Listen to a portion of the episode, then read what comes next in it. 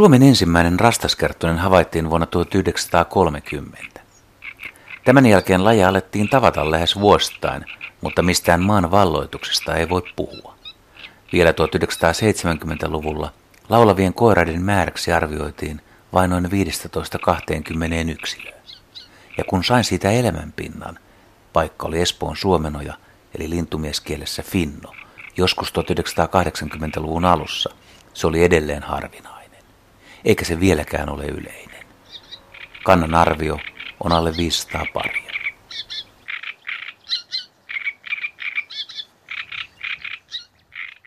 Rastaskerttunen on kookas ja vaativa. Se pesii vain tietyissä hyvälaatuisissa ruovikoissa. Pitää olla tukeva ja tiivis kasvusto ja sopivasti vesilampareita ympärillä. Keski-Euroopassa on yleistä, että parhaille alueille kerääntyy useampia koiraita, ja kyllähän Suomessakin tämä on huomattu, esimerkiksi Haminan kirkkojärvellä. Kun alueella on useampia koiraita, luulisi, että naarailla on valinnanvaraa. Niinhän niillä olisikin, mutta naaraita kiinnostavat parhaat koiraat. Ne, jotka laulaa kovimmin ja joilla näyttää olevan paras pesimisympäristö. Ja jotka ylipäätään vain näyttävät vahvimmilta. Naaraat yrittävät pariutua siis mahtikoiraiden kanssa, vaikka perheonni saattaa olla näennäistä. Geeniperimä lienee kaikille hyvä, mutta vain ensimmäinen daami saa helpotusta poikasten ruokkimisessa. Yleensä jalkavaimojen osaksi koituu yksinhuoltajuus. Rastaskertus koiras ruokkii siis pääsääntöisesti vain ensimmäisen naaraan jälkeläisiä. Onko naaras sitten fiksu, jos se valitsee sellaisen koiraan, jolla on jo rouvahaudonta puuhissa? Naaraiden maailmassa osataan likainen peli, ja rastaskertus naaraat voivat olla toisilleen aika ketkuja, suorastaan vihamielisiä. Kakkosnaaraaksi jäänyt pikkorouva saattaa heittäytyä hankalaksi ja yrittää rikkoa ykkösnaaraan munimat munat. Ja jos se onnistuu siinä, kakkonen nouseekin ykkösnaaraan asemaan. Ja tällöin koiras myös hoitaa ja osallistuu sen poikasten ruokkimiseen. Rastaskertusten pesäpaikoilla on siis naaraiden välinen jännite huippuunsa viritetty.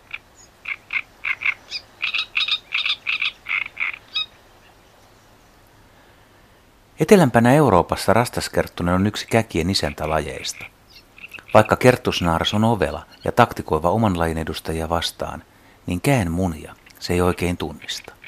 Käkeä vastaan rastaskerttunen on suorastaan avuton. Tässä esimerkki. Käki voi munia luhtakerttusen, rytikerttusen tai rastaskerttusen pesään. Kaikissa on mahdollisuudet saada jälkikasvu maailmalle, mutta käen kannalta olisi tärkeää tietää, mikä on rastaskerttusen pesä, sillä mahdollisuudet paranevat, kun tekee oikean valinnan. Luhtakerttusen pesiin munituista käänmunista vain 4 prosenttia onnistuu. Niistä siis kehittyy lentopoikainen. Rytikerttusen kohdalla tulos on parempi, se on jo 16 prosenttia. Mutta rastaskerttus raukka ei oikein ymmärrä, että sen pesässä voisi olla jotain outoa. Noin kolmasosa käänmunista, jotka on munittu rastaskerttusten pesiin, kuoriutuu ja emot keskittyvät loiskasvatin hoivaamiseen. Se siis tarkoittaa sitä, että kään takia melkoinen määrä rastaskerttuspoikasista tuhoutuu. Pitäisikö linnun nimen vielä ottaa kantaa? Rastaskerttunen. Se särähtää mukavasti ja kuvaa jotenkin hauskasti linnun ääntä. Joku nirppanokka voisi kritisoida, että kun tämä ruskea pitkäpyrstöinen lintu ei varsinaisesti kuulu rastaisiin, niin ei nimessä saisi rastaan nimeä esiintyä. Muistuttaako se edes rastasta? No, ehkä kooltaan, ainakin punakylkirastasta, siis lähinnä pituuden osalta. Kumpikin on parikymmentä senttimetriä pitkä, nokasta pyrstöön. Paino on alhaisempi. Rastaskerttunen jää 40 grammaan, punakylki on yli 50. Mutta tuo karhea laulu, joka kuuluu tyynenä kesäyönä kilometrinkin päähän, tuo mieleen erilaiset karheudet, ärrät, narinat, pärinät. Rastas Kerttunen. On se, on se sellainen veijari, on se nimensä väärti.